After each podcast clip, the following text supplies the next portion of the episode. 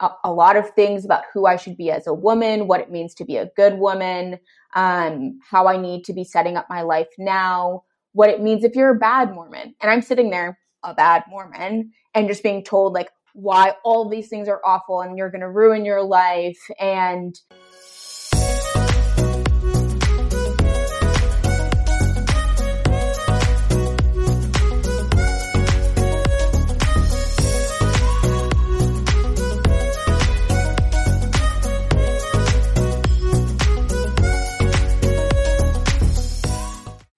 Okay. Welcome back to GMTA, everyone. We are on episode 30. Crazy. I know. It is kind of crazy. Oh we're almost like coming up on a year. Almost, yeah, almost on a year. That's crazy to think about. It was like a year ago that we were talking about starting yeah. a podcast. But anywho, um, today we have a very special guest here. Um, and when we had recorded this previously, I had said, everyone, please welcome Elise. But then I, I realized that we're not uh, in front of a live studio audience. And so none of you can clap or anything, but I know that you will be doing so from your treadmill or your bedroom or your work from home desk or wherever you're listening to this. But Elise is here today to talk about something that Ashley and I have been wanting to talk about for a while. Um, but don't know if we're quite as equipped to discuss uh, as our guest Elise here is today, and that is religious trauma. Yeah. Sam and I kind of dove a little bit into religion on our episode with Missy, but we are going to be diving really, really deep uh, into Mormonism today. Yeah, not even our own experiences, yeah. but this this is all this is all Elise. So go ahead and you know introduce yourself, tell the people a little bit something about you, all the basics, and then we're going to play a little get to know you game, and then we're going to get into Mormon trauma. I recently moved to Chicago in June. Um, so I loved my first summer here, but getting ready for the winter and really just like mentally preparing because I know it's going to be brutal. Um, so yeah, that's kind of where I'm at. well, I would say last winter wasn't that bad. I heard this winter is going to be worse. That it's oh, going to snow a lot more. But, oh but I, as I was saying the first time around, uh, Chicago girl piece of advice is to get yourself a really nice winter coat. Yeah, especially if you're like really close to the lake oh because oh everything is a lot colder there. I actually don't remember. Are what area of Chicago are you in? Yeah, I'm in Ukrainian Village. Okay, um, right, right. So yeah, so I really you like it. So I, hopefully, I just have to say I noticed on your story the other day you were at Portage Grounds. That is like very, very close to my house, and I love that coffee shop. oh my gosh. Okay. It was so good. I went out there for like a vintage clothing swap. I'd never been to that area, and we are like, okay, we'll stop and grab coffee on the way.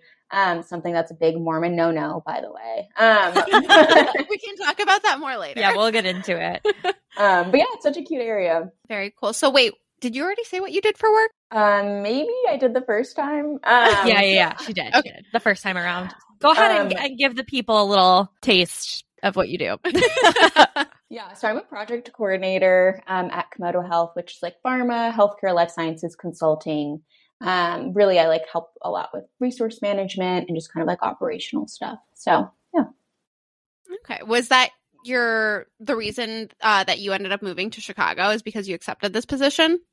Kind of. This is where they're headquartered. Um, but I had been in the DC, I was in DC proper since I graduated and grew up in the DC area. So I was ready for a change. And I had kind of fallen in love with Chicago when I'd visited a couple of times before. So I was like, yeah, like excited to move out here because of the job so I could go in, but it's still mostly remote. So kind of both. Okay. Yeah, it's always nice to have something remote. I mean, I used to be remote Sam I do work remote. fully remote. Yeah, it's lovely.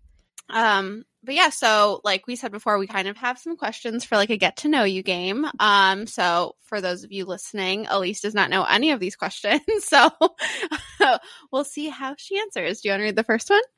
Yeah, Miss Ashley wrote these, so I actually haven't seen them either until right now. But number one is, what is your go-to item on the McDonald's menu?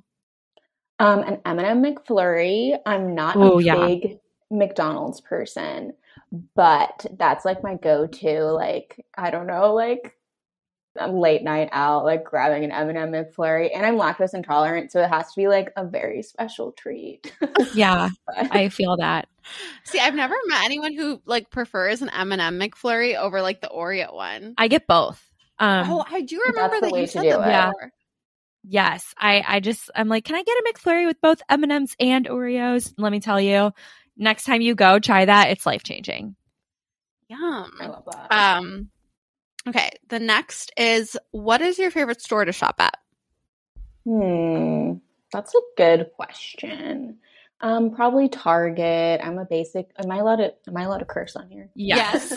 I'm a basic bitch. um, another Mormon no no.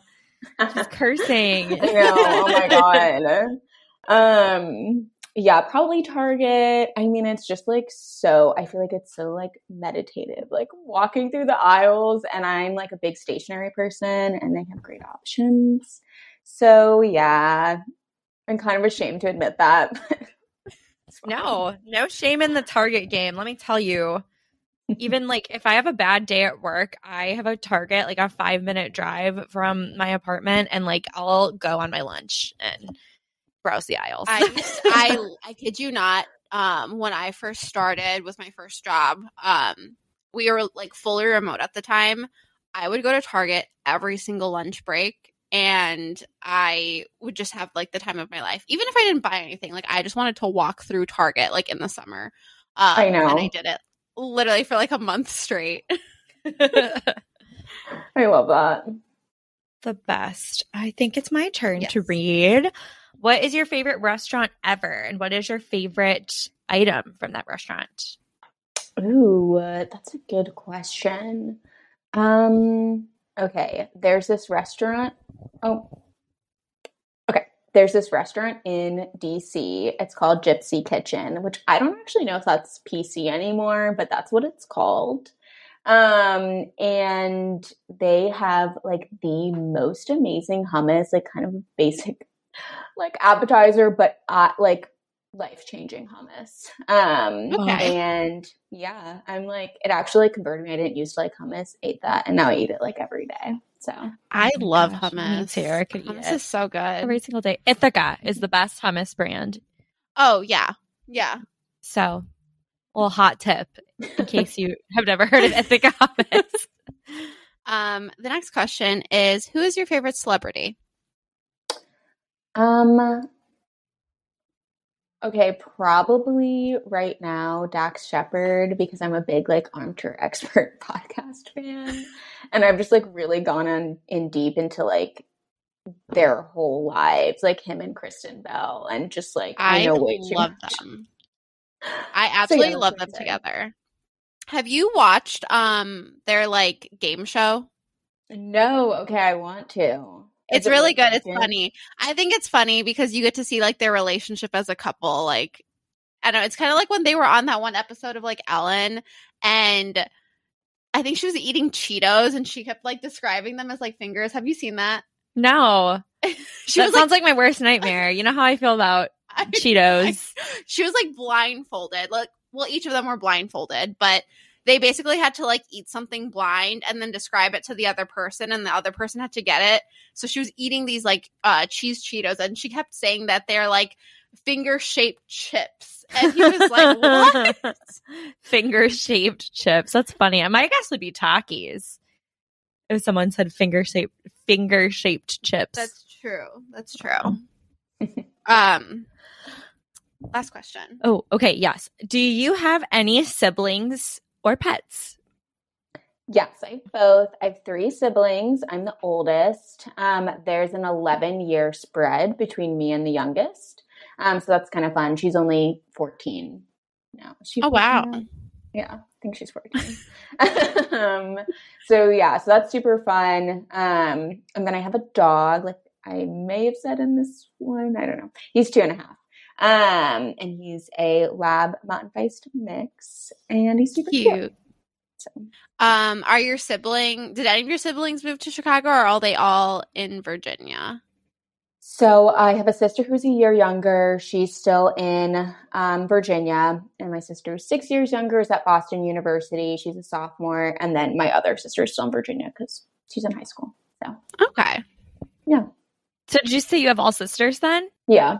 Oh wait. Oh okay. That's so fun. Would love to have three sisters, even though sometimes one is enough. Yeah. yeah. Um, a lot of personalities to manage, but it's fine. I bet. I, I love that though. Girl power. well, yeah, that kind of concludes our just like little fun questions just to like get to know you. Um, so now we can dive deep into what everyone's been waiting for and what Sam and I are very excited to talk about. Um, so just like starting off, um, for people that really aren't aware, what is Mormonism? Yeah. Um, so it is a religion, obviously. Um, it is they consider themselves Christian. Um, there are some Christian churches who wouldn't consider Mormons Christian because they don't believe in Trinity.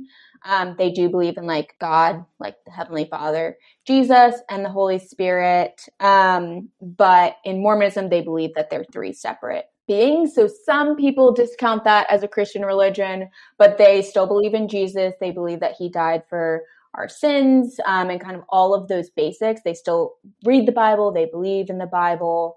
Um, the way that I can explain it, like high level, the easiest, you take normal Christianity and then you just intensify it by like 20x. Um, so you believe in all the typical Christian stuff that probably most people are familiar with. And then you have added scripture. So you have the Book of Mormon. Um, most people don't know that there are other um, scripture, like, you know, texts. I don't know. Sometimes I'll use probably Mormon words. So if there's something that I say that is like not used or like not clear, just ask me because I can definitely slip those in there without explaining them.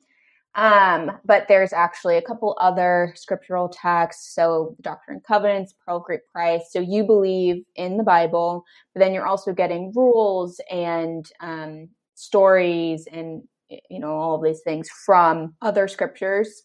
And then Mormons also believe that there is a living prophet um, on the planet today. And so right now there's Mormon prophet who's also the president of the church or the leader of the organization. And that's really fundamental to Mormon beliefs because what that means is that they're getting revelation today. So there are constantly being um, changes, new rules, um, new things coming from God directly today. So that is definitely different than most Christian churches who just stick to kind of like the historical information that they get obviously they'll have like preachers or priests that interpret it different ways but mormons believe that there is new revelations from god happening you know today. Could happen tomorrow etc um so is that good over is there any further questions? Um i think that that like explains like I, I think that explains it really good for someone who really isn't aware because i feel like we all kind of know about what like mormonism but i feel like I've never really like known too much about it like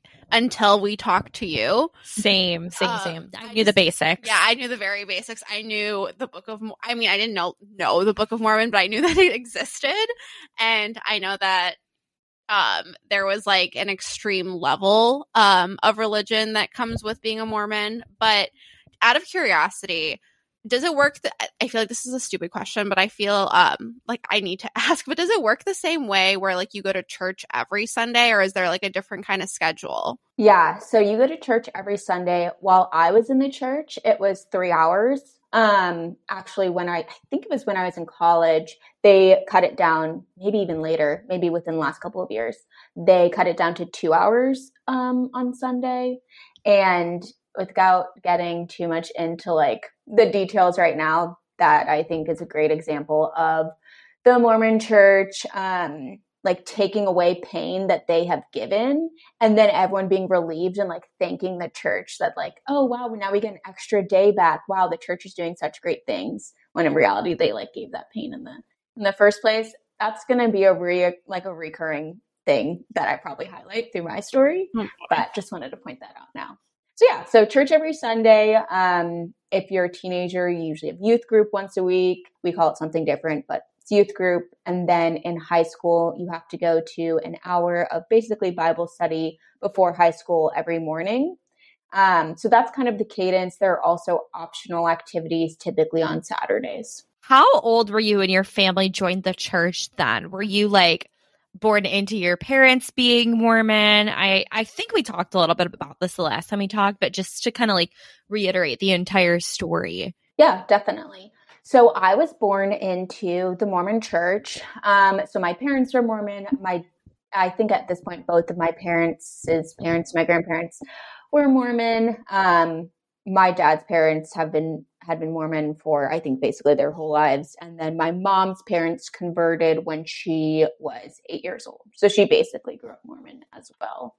Um, so yeah, sorry. um, Very good. I guess kind of like circling back. I mean, I know we're talking about Mormonism right now, but what did you experience during your time um, while being a Mormon? Yeah, I mean, I think like the typical Mormon experience, it's really interesting, right? So you have like Utah Mormons, which is uh, my understanding a very different experience of growing up Mormon than like what you experience if you live in a different state where it's a little bit more spread out. It's much more like you are the other. Um, so definitely speaking from that perspective. And before I really dive into anything too deep, I do just want to emphasize like, this is my experience. Um, I still have family members who are Mormon and like friends. None of my friends are, they've all left the church, but um, friends who are still like religious, that kind of thing. So definitely want to, you know, emphasize this is my experience. I know some people have other experiences and want to be respectful of that. Um, but that being said, um, my overall experience wasn't great. But um, basically, this, you know, my Virginia experience or my non Utah Mormon experience is you're kind of the way they frame it is you're faced with a lot of temptation because you're not in a Mormon bubble. And so what they do is they require a lot of your time. So like when you start growing up, you go to the three hours of church. Um, so you have basically like a Sunday school. It's like a kids Sunday school that you go to without your parents where they teach you you know about jesus and they start to uh, you know just like teach you about the religion and then you move on when you're 12 that's when you start getting separated. So you have like your class with all girls or all boys um, and you start going to sunday school and that's when you start getting involved in more outside of like just sunday church activities. So you start having youth group and you're going to Bible study and maybe you're involved in choir on Sunday. Um, that's all right within the actual organization. But then Mormons really emphasize your family life. And I think that's actually something that attracts a lot of people to Mormonism. They really emphasize, um, and kind of their whole thing is like family is forever. So when you get married, it's not until death, um, it's for eternity. And there's some really interesting stuff with that because um, it's so easy to go down so many tangents. But something that's interesting is men can be married to more than one one woman for eternity, but women can only be married to one man for eternity. So if she wants to get remarried, just like eternally in like the afterlife, divorce her husband to marry someone new, whereas in like the man can just be married to multiple people. So that's interesting. That's one of the things that's left over from uh, back in the day. That just I don't know. I think just being a woman that, that irks me. Um, I get like you know religion. Every religion is different, but but of course it's like a, religion upholds patriarchy. So I can't even say I'm surprised. But and I I grew up Christian, so I totally and I empathize. I grew up Catholic, but like Sam and I, we don't practice, right? Mm-hmm. You don't practice. No, yeah. I do not. yeah. Oh God. Okay. Well, there's a lot to unpack here. Um, obvious, you know, it, it sounds like there's, there's a lot there, like I was saying to unpack, but when did you start to realize that maybe you weren't like fully aligned with the religion slash do you feel like it was something that um you wanted to be involved in yourself or more of like oh, this is what I should be doing, so I have to do it? Yeah, um, great question. Um, so for the second part of that, definitely felt like I had to be involved. Um, so when you're born into the church, um, you are just like you don't know anything else. Like you see your friends at school, you know that like they're allowed to do things on Sunday and you're not. And, you know, you know that you're going to church for so long and they go to church like 30 minutes and they get to like sing and go home. Um, so like you kind of pick up on those things pretty young. But um, I think for me, I, don't know. I think really starting really young, I was already not fitting the mold um, for a like perfect little Mormon girl. Um, I was really outspoken. I was stubborn. I would ask like obnoxious questions. But I look back and I'm like, oh, that was me trying to kind of clarify what was going on in my head. So, like, why are these things contradicting each other? Like, they would say one thing one Sunday and then the next Sunday something that would contradict it. So, I'd say starting at a really young age, that was kind of going on subconsciously. Um, I remember one time in primary, which is um, basically like your Sunday school from the age of like, when do you, I don't know, like five to 12 or something like that. Mm-hmm.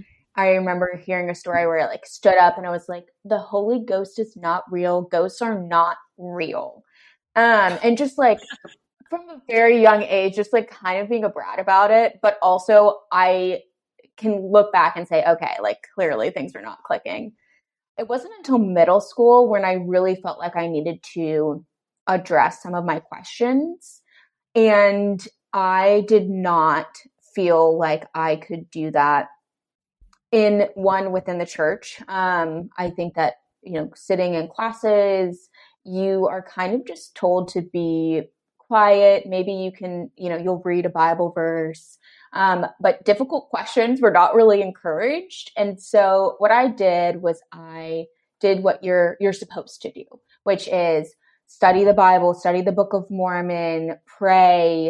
Um, and so that's what I did. I read a bunch of the Bible. I don't think I ended up reading the whole thing. I read the Book of Mormon. Um, I prayed, felt absolutely nothing. And everything I read um, in the Book of Mormon and in the Bible just didn't make sense to me. It wasn't clicking. And that's just aside from like the cultural norms that I already knew I wasn't fitting into. So, kind of in middle school, I realized, oh, I don't. I don't believe this. Um, and it's really hard to go through a faith crisis that young because anytime I would kind of, I don't think I ever like straight up said, like, okay, I don't believe in this, but I would hint at it to my parents or to you know, like at Sunday school or whatever. And it's kind of just looked at as you being rebellious. It's not, oh, this is actually like a really difficult thing that a child is going through. And so that's when I started um, going through it. I think, you know, my parents could probably attest I was like the worst 14 and 15 year old. And I was very loud. Um, I was very opinionated. I would speak my mind. I'd get into like these awful fights with my parents, um, arguing. Really, the foundation of those fights was me breaking rules around Mormonism. Um, so I like really wanted to go to homecoming with a boy, and I wasn't allowed to because you're not allowed to date until you're 16. Um, and just like that kind of stuff. But around like 15, 15 and a half, I realized that I was not it was not safe for me to be able to sh- share my opinion freely. And so I started c- kind of like shutting down isn't the right word because I basically came up with like a separate me, like a good Mormon Elise, and then like a like a cool school Elise, and I was not that like it's not like I was like super cool. um, I just kind of had these two different personalities that I would have to turn on and off depending on who I was with. And so mm-hmm. I got so good, like as soon as I like walked into my house, I wouldn't curse. I wouldn't talk about anything that I wasn't supposed to. Um, I would, you know, delete all of my texts with everyone because I didn't want my parents to take my phone and see what I was talking about. And then it kind of got to the point where like my parents would know they were like you just are lying and so i would basically i started fighting back a little bit but then only enough so that they were comfortable that they didn't think i was lying about not believing in basically not believing in mormonism or that like if i got caught drinking coffee like enough to be like okay i'm sorry but and then kind of give in to what they're saying. And so that like really kind of fucked up my sense of self. Um, I had no idea like who I was. I ended up getting around that age, like 15, 16, really bad anxiety, um, mostly through panic attacks. Like they would be so bad that I would hyperventilate to the point of passing out. And my parents, like, we have a really, really good relationship now, and I have a lot of respect for them. But, you know, at that time, it was still kind of like mental health was a little taboo, and you just couldn't really talk about it. And so my parents would be like, You're just being dramatic, like, stop. When I'd be having like a full blown panic attack. And um, I, I think a lot of that came just from like my lack of sense of self and then still having to commit you know 20 hours a week to church and being sitting there knowing that I didn't believe in this and being told um, a, a, lot of things about who I should be as a woman, what it means to be a good woman, um, how I need to be setting up my life now, what it means if you're a bad Mormon. And I'm sitting there, a bad Mormon, and just being told, like, why all these things are awful and you're going to ruin your life. And i just kind of had to like hide who i was and i didn't even know who i was. And i think it was really really hard for me at such like a crucial age for anyone trying to figure out what they want who they are. Like i think everyone changes so much during high school. And i was not given the opportunity to kind of like figure out more like what I like my sense of right and wrong. Um, and like I said, that like sense of self. Um, I actually I have a quote that I I read this on Instagram a couple days ago, and I was like, this really explains a lot of like the kind of like crisis I was going through in high school after I had decided, okay, I don't really believe in this. Um, but what does that mean? Like my entire childhood, I was taught this is going to be your life plan. Literally, like we, your, your entire life is planned out by the Mormon church, basically. Um, and so when I realized that wasn't going to be my path, there was absolutely no guidance for me into how to live my life, how to make decisions, what was good, what was bad. If what the Mormon church was telling me what was good and what was bad was irrelevant, than what actually is? Okay, so this is the quote. Um, morality is doing what is right no matter what you're told. Religion is doing what you're told no matter what is right. wow. It's really Yeah, that's yeah. yeah. I know a, a couple people uh, that I grew up in the in my church with that could uh, benefit from doing some soul searching with that quote. um I know that, you know, you talked about going through a lot and you had to have like two different personalities that you had to switch, um, you know, switch on, switch off, depending on who you're with. Um, and it's clear that that is like one, like a coping mechanism. But how else were you able to cope with, you know, this, you know, crisis in your life? Yeah, um, it was really hard. I think having track and cross country was a really good outlet for me. Um, that being said, I definitely took it to the extreme. Um, when I would get really stressed out, I would go on like runs after I'd already gone to like three hours of practice that day. I would go like basically sprint until I'd throw up, which is not healthy, obviously. But I would use running as a way to just like deal with my emotions. And I kind of like ran my body into the ground a bit. Um, I think part of part of what's hard, like being a Mormon, a woman in Mormonism, is you have a lot of double standards. So there's a lot of um, pressure to kind of be like the perfect trophy wife, but then you're also like not allowed to show off your body. And like I think it really goes into like purity culture and how so many women who grow up in purity culture come out with body dysmorphia and eating disorders. And like, luckily, I don't, um, you know, have an eating disorder, but I definitely would use like exercise to cope. And I think it started a little bit of body dysmorphia going into college, um, which isn't great going into college, especially like my experience in college, which was I was on a team of, you know, elite women runners who had very different body. They were all tall and skinny, and I was like, "Oh God, is this?" I'm five feet tall. For you know, obviously no one knows that. So I'm five feet tall, and I have more of an athletic body, and so I I think that kind of started um, during my time in high school and using exercise to to really try to to cope. And it's way better than other coping mechanisms I probably could have tapped into, um, but that was probably my biggest one. I think also I um, I really tried to spend as little time as possible at home. So part of that was pretty easy because I was at church in the morning, then school, then track practice. But as soon as I got home from track practice, I'd either lock myself in my room and do homework, or I'd go out with friends, or go to my boyfriends if it was later, you know, later in high school when I was allowed to have a boyfriend. Um, and so I just did everything I could to avoid being home because that's when I was. It was much harder for me to put on kind of like the good Mormon facade because you know my parents and my family members know me better than the people at church. And so it's a little bit harder to fake it with them and definitely more emotionally exhausting. So I just try to keep myself out of that situation as much as possible.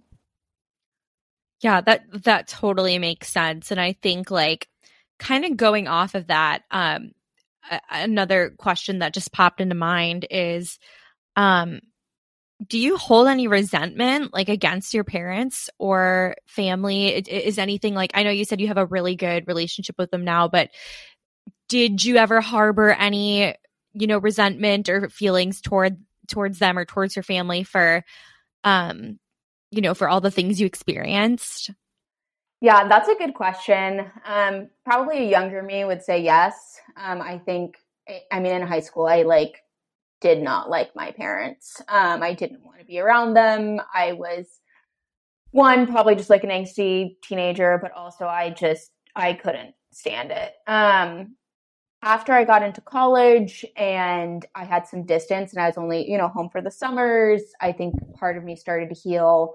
And then also my parents actually left the Mormon church. Um, li- I think it must have been like a year and a half ago now. And what was interesting is I had kind of stopped um, maybe definitely stopped holding things against them. Um, but when they left the church, I realized I had kind of been holding out a little bit of not hope, but like possibility that the Mormon church was true. I was like 99% sure it wasn't, but I respected my parents and I think they're very smart, intelligent people. And so I was confused at how they could be involved with something that I saw as like blatantly incorrect and there was no logic. Um, so once they left, I was like, oh, so I didn't have to grow up that way. Like, this didn't have to be such a defining part of my childhood. Like, my youngest sister, she's going to spend, you know, the last half of her childhood not having to do anything related to the Mormon church, which is amazing for her. Um, but I look back at like me and my sister's year younger's experience, and it's sometimes it's hard for me to think, um, you know, that didn't it didn't have to be that way. We could have had a better relationship for longer and maybe not gone through a lot of the trauma we did. And my sister specifically went through a lot um, related to the Mormon church. And so I wouldn't say that I hold things against them. I would say that I do I don't not think about it. Um, just like how it could have been different, if that makes sense. Yeah. Yeah, that totally makes sense. And do you feel like um I guess this is another two-parter and then I have another follow-up question. But do you feel like a having gone through those experiences um your relationship with your parents is now stronger um because you went through all of that adversity uh slash do you think you know you might have a have a better relationship with your family had you never gone through all of that? Like, do you are you happy with the way that things worked out, and do you think it was all for the best? That's a good question. Um, I definitely think that I.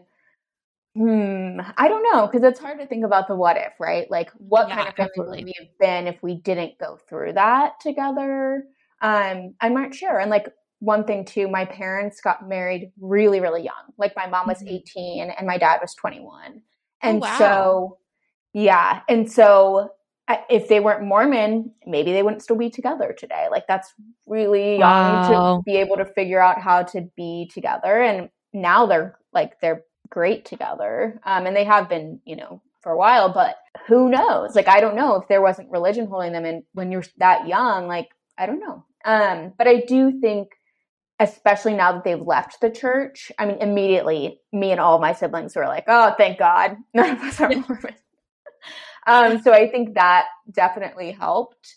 Um, and just like helped, I don't know, like all of us get a little bit closer because now we always have something to talk about. Um, not that we didn't before. We're all very loud and obnoxious people, but love that.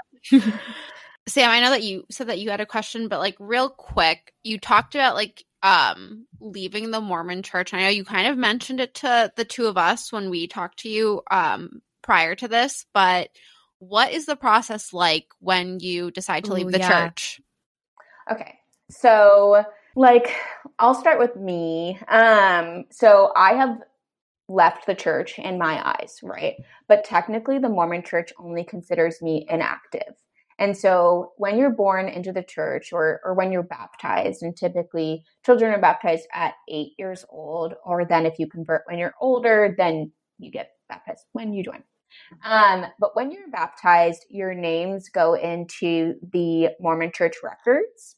And what that means is you are now counted as one of their members. So when they report out how many members there are in the Mormon church, you are included. I'm included because my name is technically still in the records, even though I have not gone to church in years. Um, and to get my name removed, I would have two options. And so this would be to officially not be Mormon by, you know, the Mormon church's standards. If I wanted to go back to church, I'd have to be rebaptized. Right now, I could just start going again and it would be fine, which I'm obviously not going to do. but um, so you have two options. So either you have to schedule a meeting with your local bishop, which is like our preacher or whatever. Um, and you have to go and have like an hour long meeting with him alone and talk about why you want to get your names review your name removed. Basically, it's so that they can try to convince you to stay. And then they like and I don't know, I think sometimes there's even a second meeting with like the stake president, which that's like an even like higher local leadership member. So you can go through that, which is very traumatizing for from what it sounds like the ex Mormons I've talked to who have gone through that. Um, or you can get a lawyer to sue the church to get you your name removed, basically, so that oh you don't have to go gosh. through that process. And so there's, yeah, it's wild there's a couple lawyers who have like websites where it's like pro bono. You put in the information they just have like a you know boilerplate template and you just put that in um, they do it for free and and they'll do it for you. Um, but it is very i guess it's it can be seen as kind of um, aggressive towards your family members who are still mormon um, mm-hmm. basically, when someone leaves the church, it's kind of like they're dying. Like that's how seriously it's taken. Um, and to get your name removed is is seen as a very like aggressive action. Um, wow. And so I haven't done it yet. My parents haven't done it. Um, my sister, who's a year younger, has had her name removed, and she went through one of the uh, pro bono lawyers. Yeah, that's insane. Wild. Yeah. I know. Oh my gosh. Again, we heard about this before, but I felt like I just had to ask because I know that that's going to be something like yeah, really interesting. A really interesting our, tidbit. yeah. I think the listeners are going to be really interested in that because I mean, I don't know how many of you guys like really know about Mormonism. Again, you might just be like Sam and I, where we kind of just like know bits you know, and pieces, bits yeah. and pieces, right? But um, wow. Something else I know we talked about that Ashley and I forgot to write down here was uh, like, will you talk a little bit about like, I, I know this is kind of going back to your childhood, the confessions.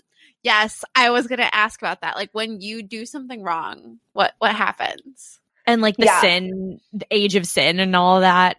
If you wouldn't yeah. mind getting into that. Yes, definitely. So with like, I'll start with the age of sin because that's like when I said that most um, kids in the Mormon church are baptized when they're eight. So that's the age of accountability. That's what um, the Mormons call it. And so before the age of eight, you basically aren't held accountable for any like wrong choices that you make, anything bad that you do. You're just like it's a free for all. Okay. But when you're is, eight, it's time.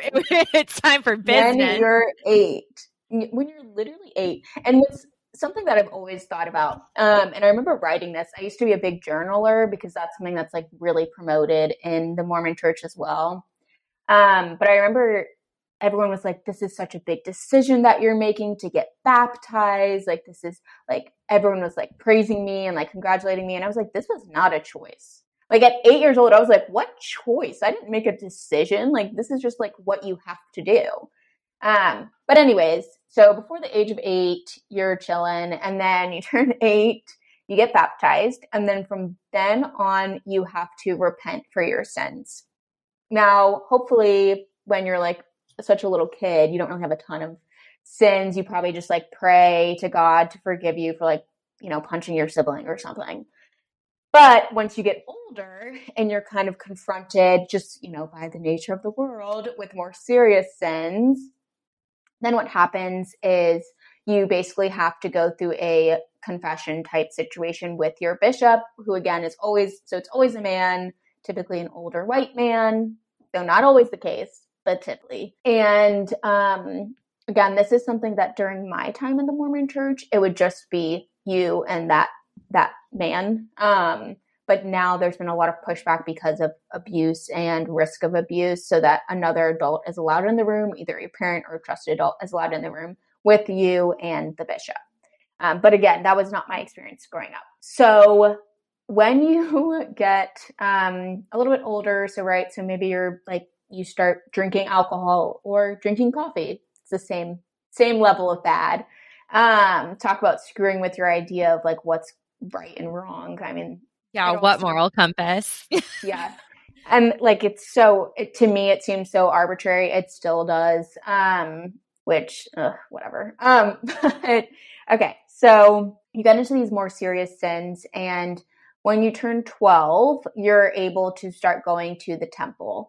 And that's a really big deal. So you have to go and basically interview with the bishop before you're allowed into the temple. So you go into this interview and there's a list of questions. And, you know, some are you obeying the word of wisdom? The word of wisdom is the thing that lays out all of the food and drink that you're supposed to eat or allowed to eat. Um, so that's where it says like no alcohol, no drugs, no coffee, no tea. Although it doesn't specifically say no coffee, no tea, it says no hot drinks. And I was also always confused about that. I'm like, can I not drink hot chocolate? Like, no. And I don't know. It, again, coffee. Yeah, Exactly. Like I'm like, what does this even mean? And you're like, well, we interpret it to mean coffee and tea. I'm like, dear God, okay. Um, no hot drinks, but you can have hot chocolate, but also no iced coffee and no yeah, iced tea. yeah.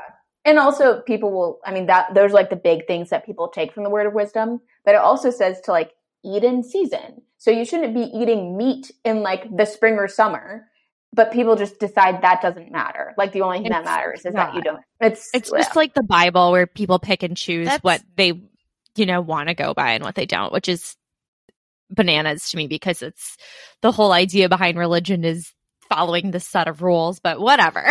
you know, the coffee yeah. thing really gets to me because I didn't know about the coffee thing until we talked about it the first time and I remember after we got off our call with you, I like hopped onto TikTok real quick and like one of the very first videos that popped up was like these tiny mic interviews at um a campus BYU. At, at BYU. Oh. And um, the interviewer was asking students, would you rather drink a cup of coffee or like a gallon of like vegetable or like cooking oil or whatever? And everyone was saying the oil. And I was like, oh my God, like what the fuck? And I sent it to Sam and Sam like ended up getting the same, uh, yeah. same video surfed to her. Like I get those later. all over my timeline. That and like the Utah Mormons that drink like an, uh, an XXL Dr. Pepper with like sugar and chocolate syrup and coffee creamer in it how is that be- like better than coffee?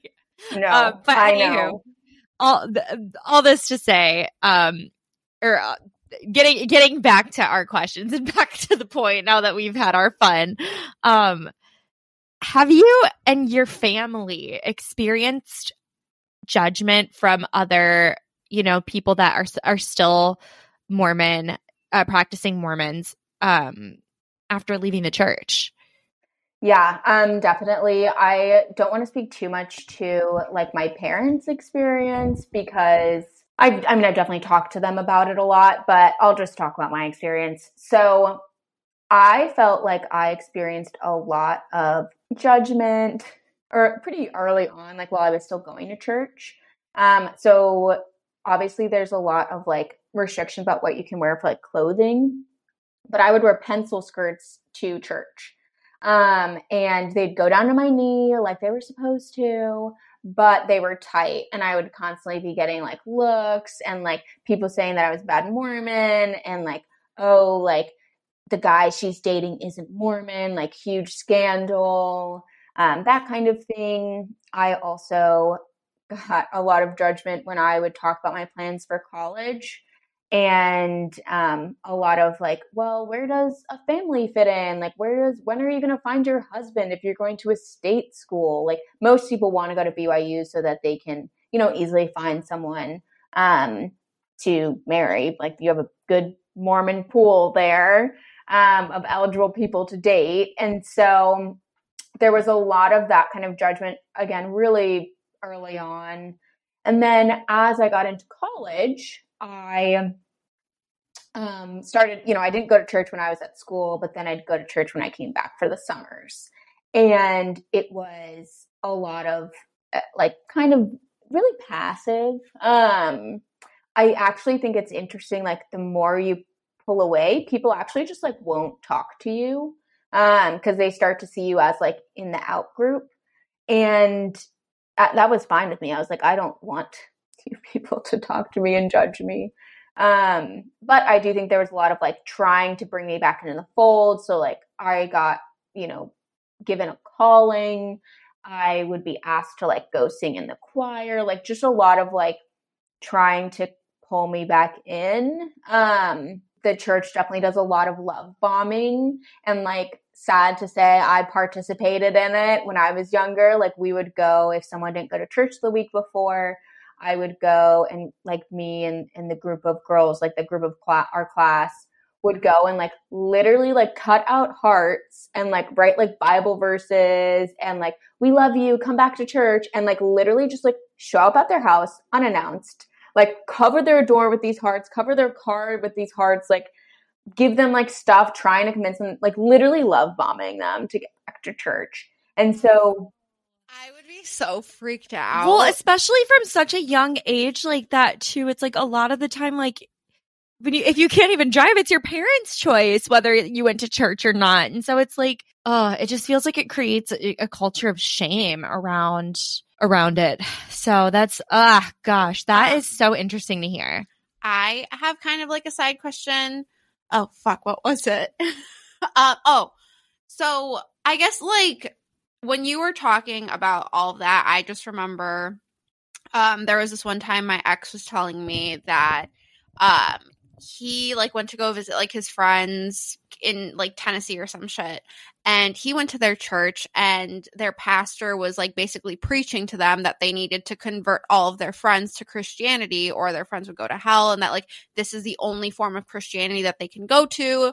Is that kind of like the same that the same thing that you guys experienced? Like were you told to like try and convert the people around you if they weren't Mormon? Yes, definitely. Um we like call it missionary not we they um call it missionary work. Um and i mean it is it is very much that. It's not really like the you have to convert them or they're going to hell but it's definitely along those lines. So basically all boys are not quite required but basically strongly encouraged to go on a mission. And so what that is is a two year long experience where you go to another state or another country and you, you know, this is like everyone knows the Mormons on their bikes, like going door to door, knocking. They're typically, you know, 18, 19, 20. Um, they actually have to pay for most of it themselves, which that's a whole other issue.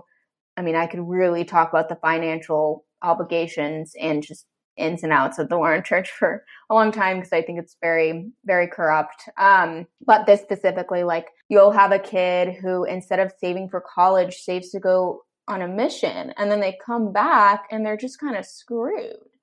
Um, yeah. because yeah, it's like two years of their life that they kind of, I mean, you know, in my eyes, threw away.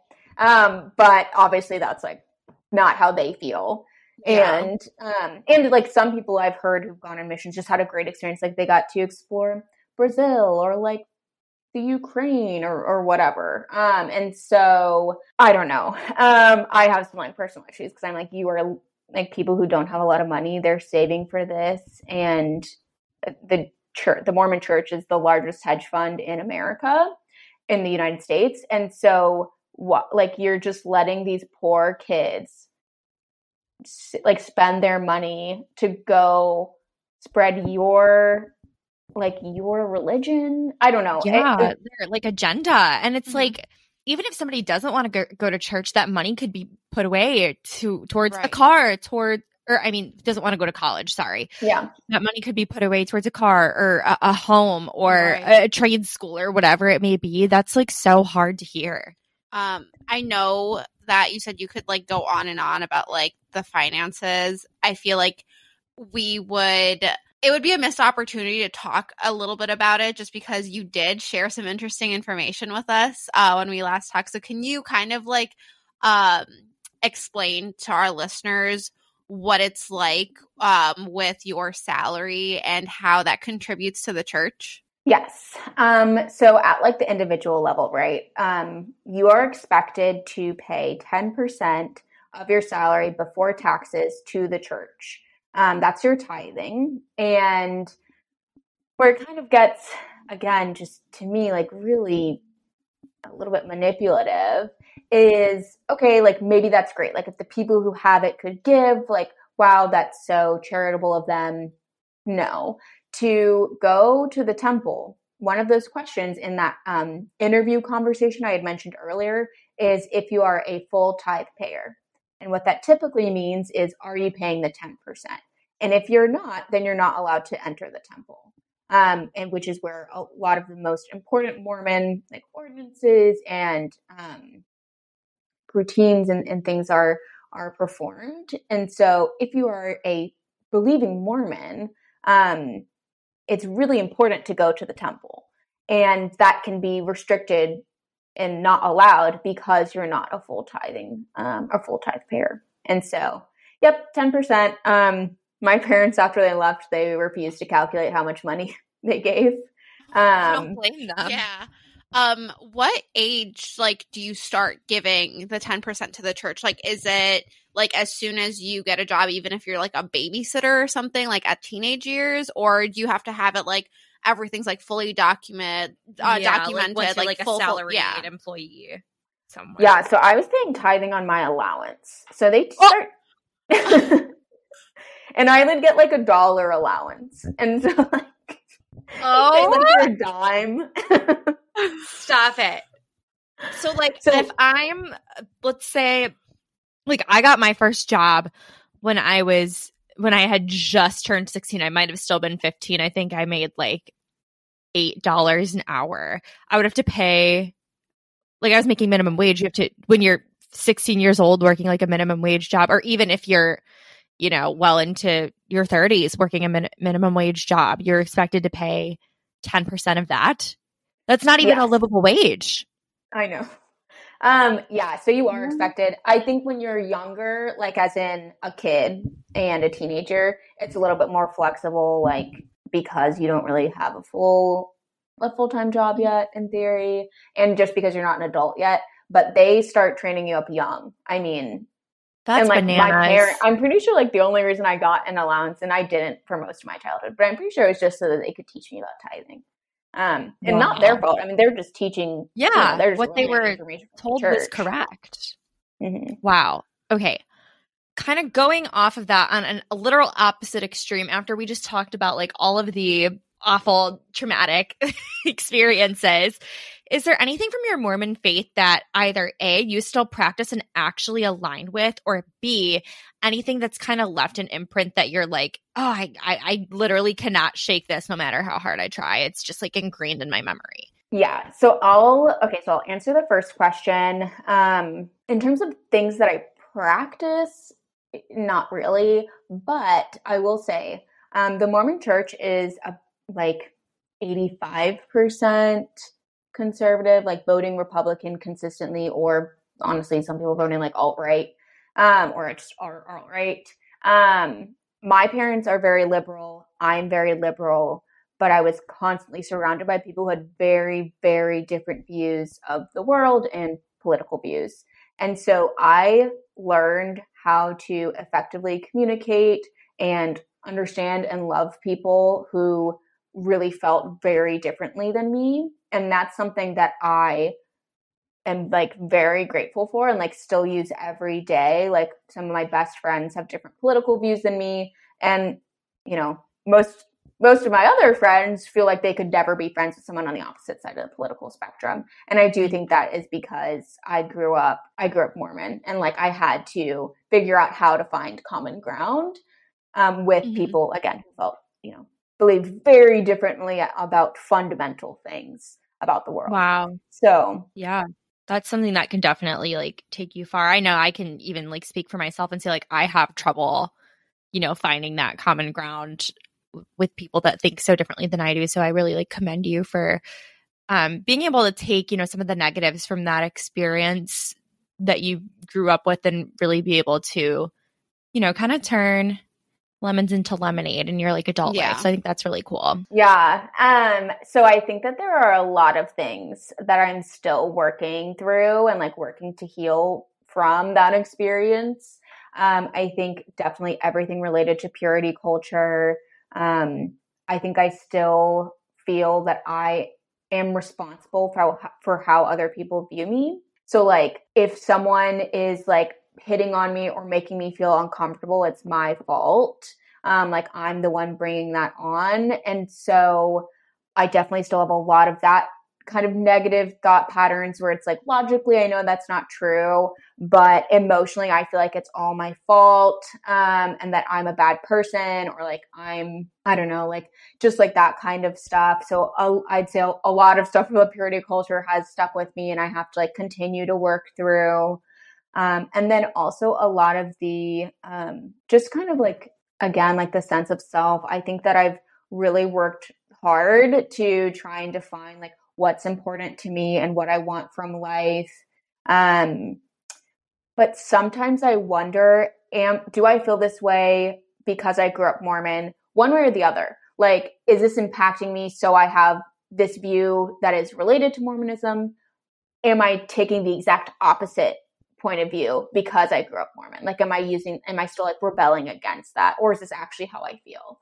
So, a lot of second guessing. I have absolutely no like gut, like, I never have a gut feeling. Um, I don't think I ever will. Like, I think whatever you need to develop that, I just, it, I didn't get to go through. And, um, I was too confused and I just, I don't have a gut feeling.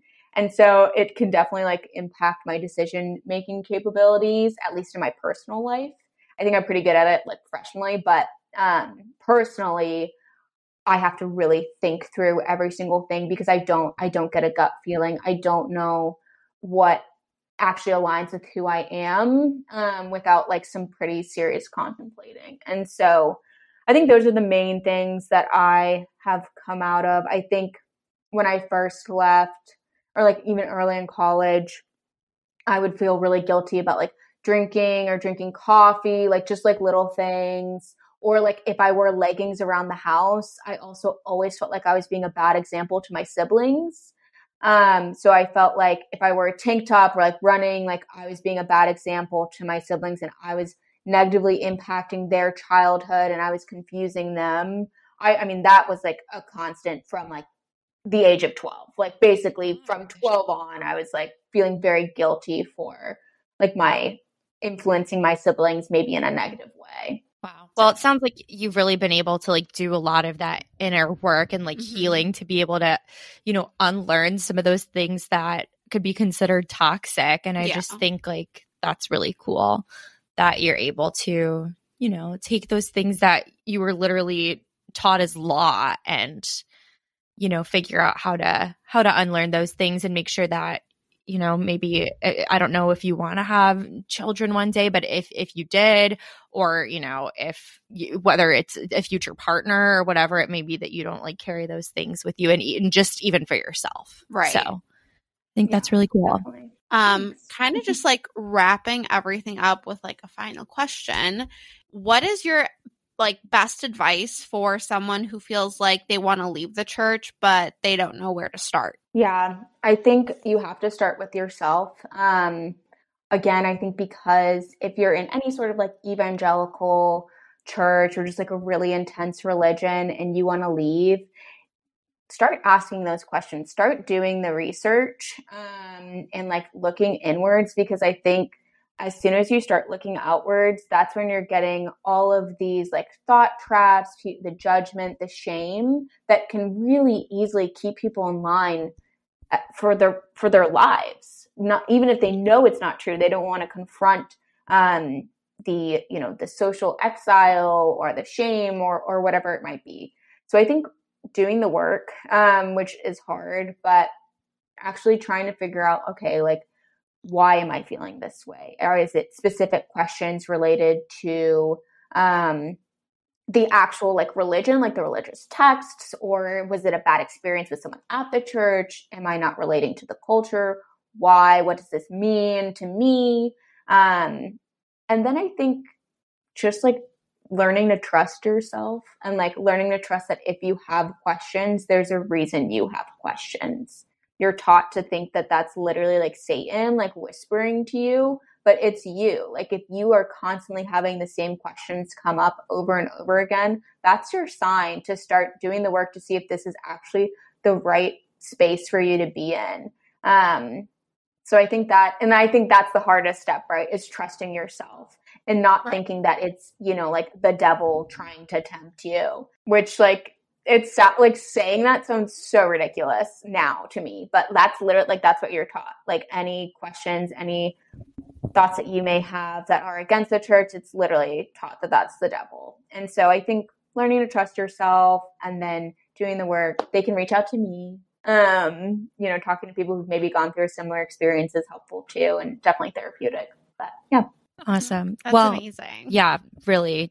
Um, well, thank you so much for coming on and talking to us. I think like you are just so like well spoken. You have mm-hmm. such great perspective and like really I-, I love that you can still like even after all the trauma and everything, you can still like approach you know people that are a part of the mormon church like with empathy and and you know really not only the people that are still part of it and try and see where they're coming from but you know people who might be interested in leaving as well. So seriously thank you so much for sharing your experience with us. Um i i hope that this was you know like cathartic for you and therapeutic for you as well as it is you know educational and potentially helpful to some of our listeners yeah, I appreciate it so much. I think it's great that you guys are doing this podcast. I love it.